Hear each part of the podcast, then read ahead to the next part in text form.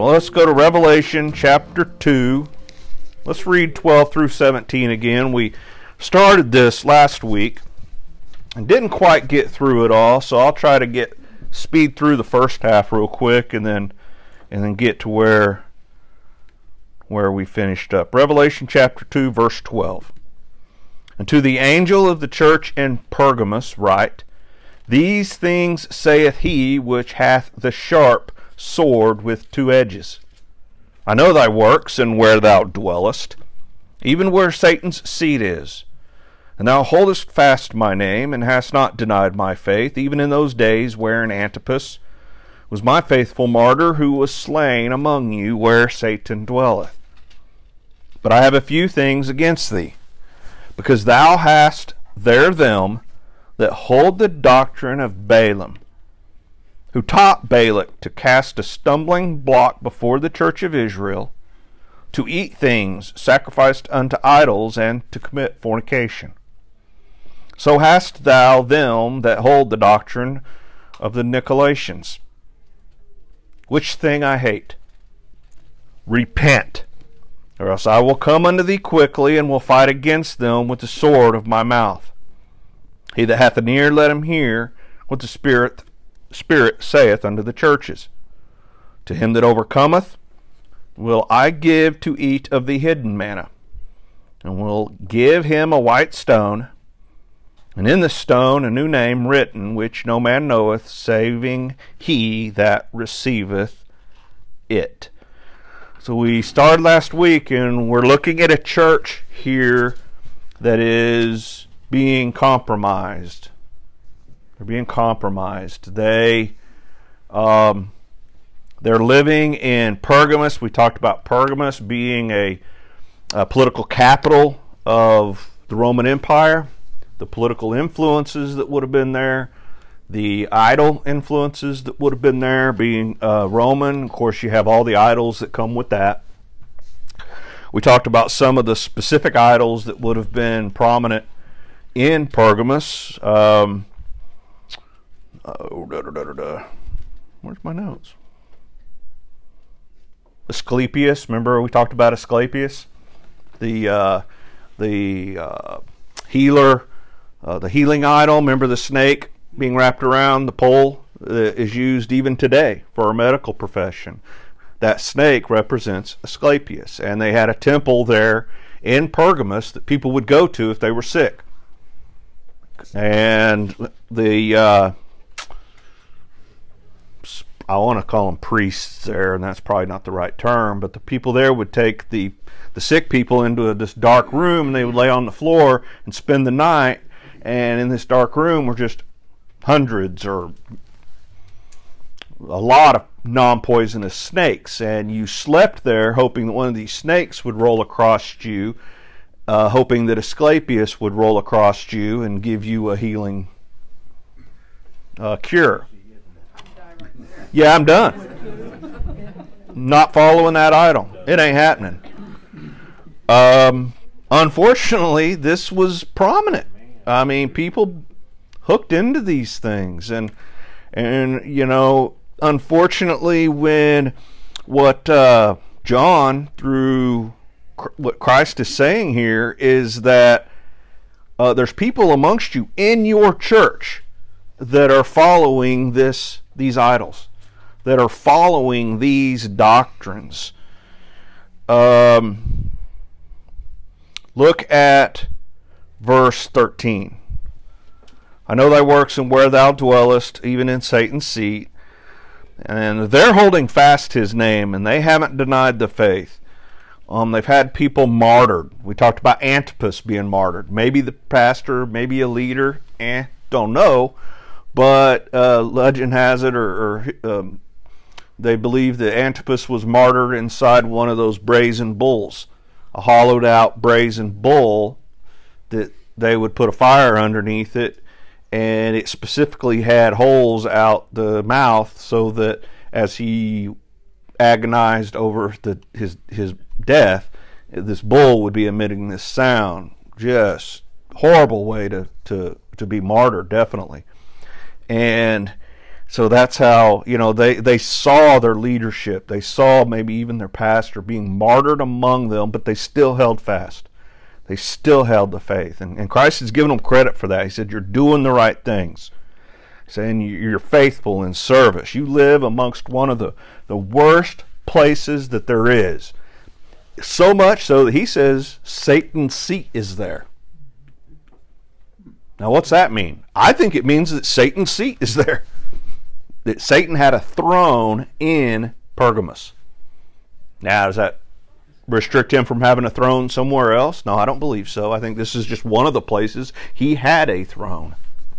And it was just an evil, evil places. We talked about places like Las Vegas. I could see that. I could see Satan having a throne amongst that city. Uh, Amsterdam, you know, these other places that are just evil filled cities. Um, and they, they, they faced that, but yet they were faithful. But then in verse 14, but I have a few things against thee because thou hast there them. Notice that. Thou hast there in your church them, others. You have people in your church that are following false idols. And he mentions mentions Balaam, and we talked about well, what's the connection there? And we, we mentioned the the Moabite king and how he looked for a for a prophet to curse Israel before he went to battle against them, and and he found Balak, and he said, you know, who who was basically a, a prophet for hire. And he said, curse Israel. And Balak tried three times, and it just didn't work. Um, of course, you have the donkey story in there too. Um, and then after three times, of course, uh, this king had paid him all this money to curse Israel, and he hadn't done it. So the king goes, You know, I paid you all this money. I've asked you to curse Israel, but you haven't done it, or I don't see this happening. And he, the prophet said, Well, I mean, I can't really curse Israel because I'm a prophet. But I'll tell you how you can win. I'll tell you how you can beat Israel. Take the Moabite women and have them seduce the Israelite, the Jewish men. And then from there, just over time, they will wear down. Now that worked. That worked. Why did it work? Because they took these influences from Moab, brought them into Israel, and the men were just become kind of enamored with these over time. It began to water down their Jewish faith, which is a perfect picture for Pergamus. If you keep these people in your church that are working against what your what the faith is and believe in things that aren't consistent with our faith, then they're going to wear you down their their influences are going to start bringing you down. You know, and it's not that these people just attended the church as lost people. No, they claim to be members. That's the difference here. They claim to be members. We want lost people to come to the church, right? Yeah, we want lost people to come in and hear the gospel, be convicted, and be saved. That's it's our mission. But the cautionary uh, point here is that you have membership who claim membership, but yet believe and follow idols. Fifth column. I'm sorry. Fifth column. Yeah, you know they just they're not following scripture. Yeah, go ahead. Another thing that we need to understand is we're supposed to hold each other accountable, Mm-hmm. so that if we see our brother sin, we're supposed to approach them. You know, and that's what they weren't doing. That's exactly. and that's the that's the cause. They they were allowing this, and so it wasn't that they were doing it and we were trying to get them to stop, but they wouldn't stop. That's not the tale. the The story is they were doing it, and the true followers aren't doing anything about it. They're not going to them as brothers. They're not going to them as a church saying we can't have this as a part of our membership. And, she, and Christ is giving them, he's saying, You're doing these things. You can't have it. You have people in the church following the doctrines of Balaam and the Nicolaitans.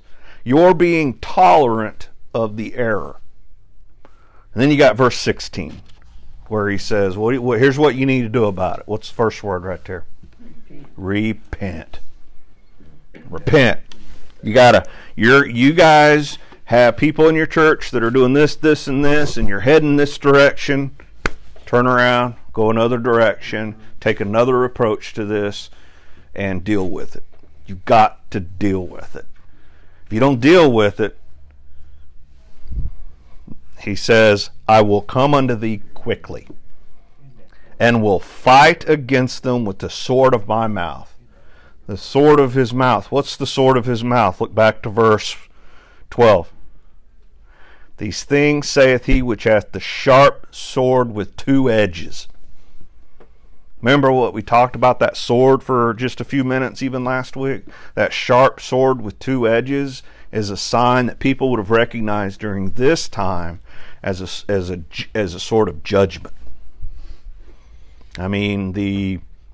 Um, authorities would have carried this sword, and if they saw you doing something wrong, they pull that as judgment and just. And it's two edged. There's not a dull edge to it. It's sharp both ways.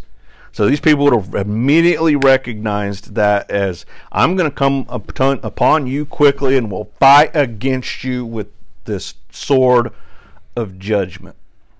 Now, you remember those last week that were here for the reading in Ezekiel, when Pastor read about uh, Gog and Magog, did you notice the word sword in there a lot? Yeah. Why? Judgment. Judgment. Anytime you see that word, you, you can go back to even Ezekiel and, and others. When you look at that prophetically, he was saying judgment's going to come upon these nations. Yeah so that that seems kind of confusing to me, or, or kind of odd that he has a, a, sword for a tongue, and I don't know that it necessarily means he sticks his tongue out. It's a sword, but uh, if you think back to creation, Jesus spoke. Mm-hmm. yeah. World. Oh yeah. Yeah. So, with his tongue, he can create something. He can curse something. He can eliminate something. Yeah. So I, I guess I guess it works. Yeah. Once you get past the picture. Oh yeah. Well, Absolutely. It also states that it divides the soul and spirit, and yes. it divines what's in the heart. Okay, and so that we are held accountable for even our thoughts. Mm-hmm. All right, and those are going to come under judgment. Yeah. Yeah. So you have, you know, he's telling this church, get on it, fix this, or I'm going to have to get involved. And I'm not going to give you a lot of time. I'm not going to give you a lot of time here because the damage that can be done to the church is extensive and quick. It can it can hurt a church and hurt a church fast. He's saying, I'm, I'm just not going to do it. So he's saying, repent or face God's judgment. And, you know, of course, and then we have in uh, verse 17, He that hath an ear, let him hear what the Spirit saith unto the churches. And we'll, we'll get to the next part here in a second. But, um, so what were some of the other, you know, this time period? Let's talk about the time period for a second. Do you remember one of the first weeks we talked about Revelation? One of my introductory classes, I talked about Constantine and about his uh, he had this dream with a cross in it so he immediately he was getting ready to go to battle so he immediately thought christianity i need to i need to this is a sign that i need to back christianity to win a war. And, and so he immediately kind of made christianity um, the state religion if you will. And in in one way we're like yeah cool I mean, we all right, we finally get it. We're not being persecuted. We're not being martyred now. We're being lifted up, but did, was it for the right reasons, really? and you look at some of the compromising. Remember, we're dealing with a compromised church. What were some of the other compromises that occurred during that time? Uh, the event that launched during this period was what was called the Edict of Toleration by Rome. And it was through Constantine, which not only legalized Christianity, but also eventually made it, again, the official state religion of Rome. And again, you kind of read that and you're like, all right, good deal. This turned out to be both a blessing and a curse for Christianity, for it ended the persecution, but also began the compromise and corruption of Christianity. What were some of those compromises and corruptions? Well, um, Constantine inherited this vast empire badly divided by the tribal and ethnic divisions. The empire consisted of a myriad of nations, peoples, languages, and religions, and he badly needed a unifying influence, so he chose the religion of Christianity. He thought, this is a religion that can bring people together. Not a bad summation, really. I mean, it's, I think Christianity is that type of religion, right? Constantine proclaimed that he had been given this vision of a cross and message to conquer. Here we go. Here's some of the uh, compromises that began. Constantine offered gold to those who would become Christians and quickly flooded professing Christendom with multitudes of lost idol worshippers. Again, not, I mean, we got lost people coming into Christian churches. For the wrong reason. Yeah, right? Are they doing it because they're broken and want saved? No. They're doing it to make the emperor happy. And by the way, I can get some, I get paid to do this, right? Every pagan practice was accommodated and supposedly Christianized. We got all these lost people coming in because we want to kind of, what do you say? We want to keep peace among everybody. I want to try to bring all these groups together. Well, the churches, how are we going to keep all these people happy and together? Well, they started allowing things that these lost people coming in, these idol worshippers, had in their practices. Uh, idol temples, images, priests, priestesses, doctrines, and practices were named as Christian. Worship of the mother goddess and her child was renamed as the worship of Mary and Christ. Heathens who were already accustomed to the near universal worship of the mother goddess and her child under different names in every city had no trouble adding the names of Mary and Jesus to this list. That's where the influence of Mary began to grow amongst uh, this this group. Mary began to be worshipped as the Queen of Heaven. Some practices were changed, but many practices continued unchanged into the new Roman Church. Here's some other unscriptural doctrines that were allowed into Christianity at this time prayers for the dead and making the sign of the cross, the worship of saints and angels, transubstantiation, the doctrine that the bread and the wine become the physical bread and blood, the doctrines of extreme unction and purgatory. So you can see at this time, you see now some of these practices that are Roman Catholic influenced actually came from this period during Constantine where he wanted to meld all these things together. And what happened is the Christian churches became compromised, started allowing this stuff in, and eventually broke off. And we have our Roman Catholic influences where a lot of that stuff came. And then holidays, all the saint days, you know, St. Patrick's, St.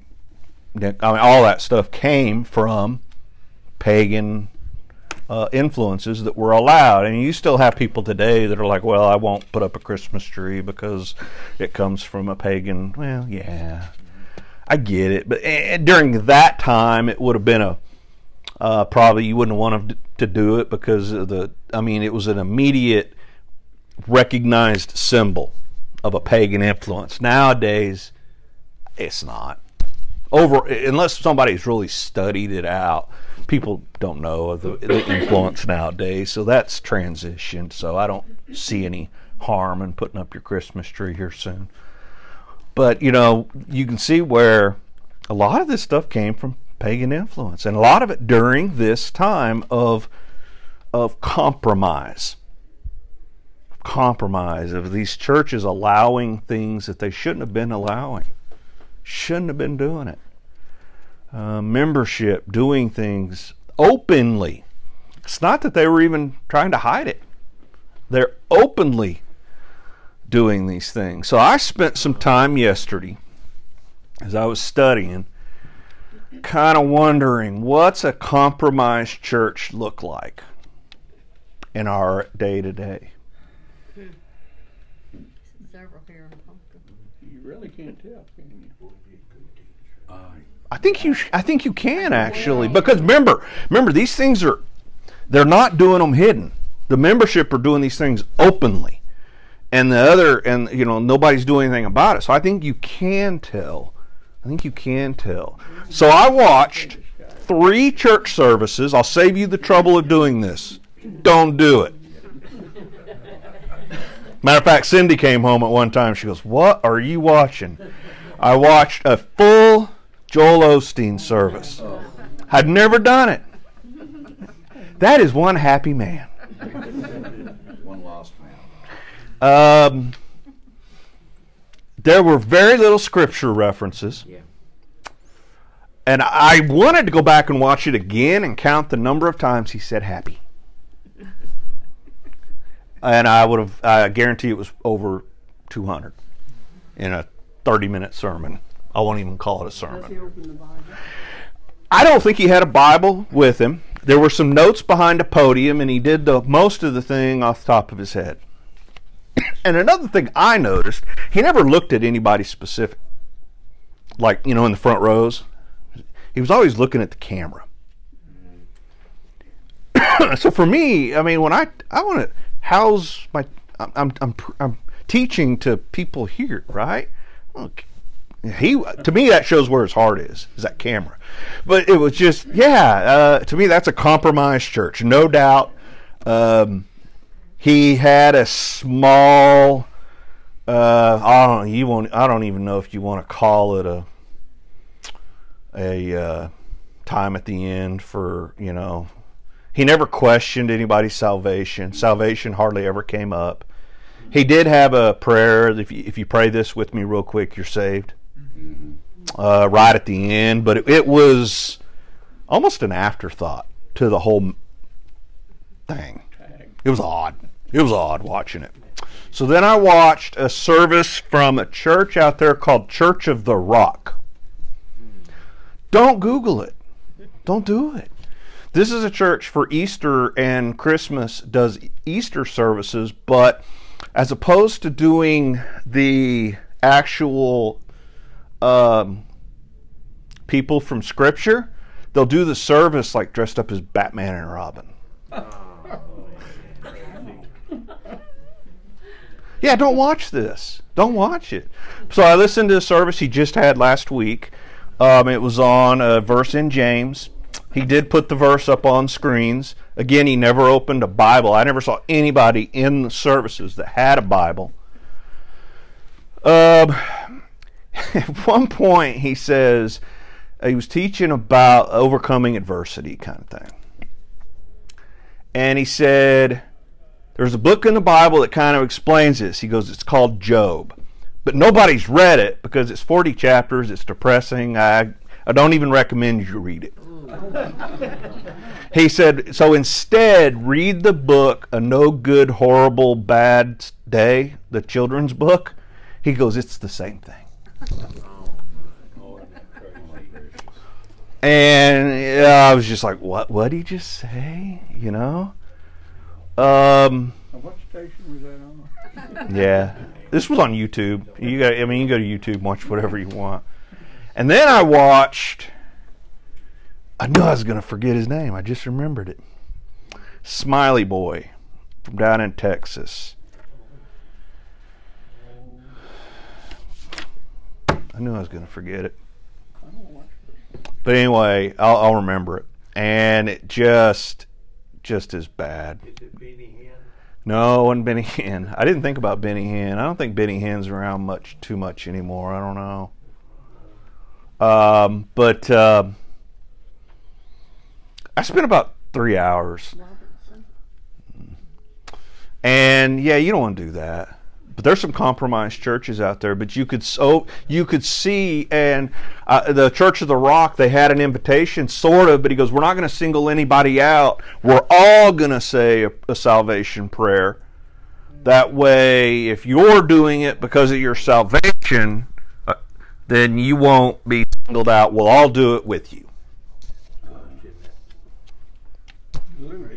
I mean, it's just there are um, compromised churches out there. Um, to me, these life churches, they're compromised. Uh, I, I don't even want to call them a church. You know, they they meet. They I heard one time it was Easter Sunday, and they had nachos. Easter Sunday, they were having nachos, and this was the church here in Ponca. They had nachos on Easter Sunday. Um, so it just Do, do they even have a preacher like the one in Yeah. Or is it all Oh, I don't know. I think it's screened? tel- it's It's screened, yeah. What I it's the largest church in America now. Yeah. Um, the one out streams out of Edmond and, and goes all over. But what are the the characteristics? How do we know if we're becoming a compromised church? So here's here's a couple things I found doing some research. Um, a failure to purpose in our hearts ahead of time to do the right thing. We're, we're allowing things into the church that aren't the way they should be. If they're not preaching the gospel. I even heard that guy at the end of his service, Church of the Rock. He said, Once you're saved, go find you a Bible teaching church. And I thought, wow, he's trying to kick his members out the door. That's what he said. I, I kind of giggled at that. You began to rationalize things going on in society. Well, you know, we don't want to offend anybody, and we want people to feel welcomed. And you begin to take grace and twist it. You know, well, you know, you, you're. We'll just grace. You know, we're going to show grace. Uh, you know, well, we're going to allow um, a member who is who comes to get saved, but is outwardly homosexual on their website or something. That we would allow that because, well, everybody sins, and we're all saved by grace, right? Yeah. Um, you begin to you, you can you start to allow that stuff and and, and you know uh, being on um, you know we know uh, let's just let's just be honest and frank we're all adults we've had instances in this church over the last years where we've had to take church disciplinary type action because why? Because well, leadership's mean, and pastor's just a mean guy. No, it's not. I can tell you, he hates that stuff. I've seen him cry from two times in the pulpit. One time was an Easter message just uh, recently, and the other time was when we had to take church discipline on somebody. Those were the only two times I've ever seen him cry in the pulpit.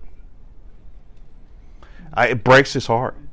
And before we get to that point, you guys, uh, there's months and months and months and months, sometimes a year worth of trying to bring somebody to a point of repentance so that they can get right. And he's doing it to protect this church. Uh-huh. Because once we start allowing things, the caution being from the church in Pergamos, once we and and go back to you know the Moabite women coming in and influence the Jewish men. Once you start allowing these things, there's a slippery slope to it, right? And even today's society, it seems to be worse and worse. And because the things that are allowed today, I mean, none of us are that old in here. Go back to when you were, go back 10 years. It wasn't like that. Go back 20, it, it's even, I mean, it, it's just, it's crazy. And um, we have to be even more on guard, I think. So I've said in here several times, I hope that, and I've said, you know, in teachings, I hope that there's um, a loving brother in here that if they saw me going down a path, would come to me and say, "You need to get right," or that you know, same way with the ladies that if you know you got the wrong influence, read the wrong book. I mean, Pastor said it just last week. He's seen people just read the wrong paragraph or something in a book and get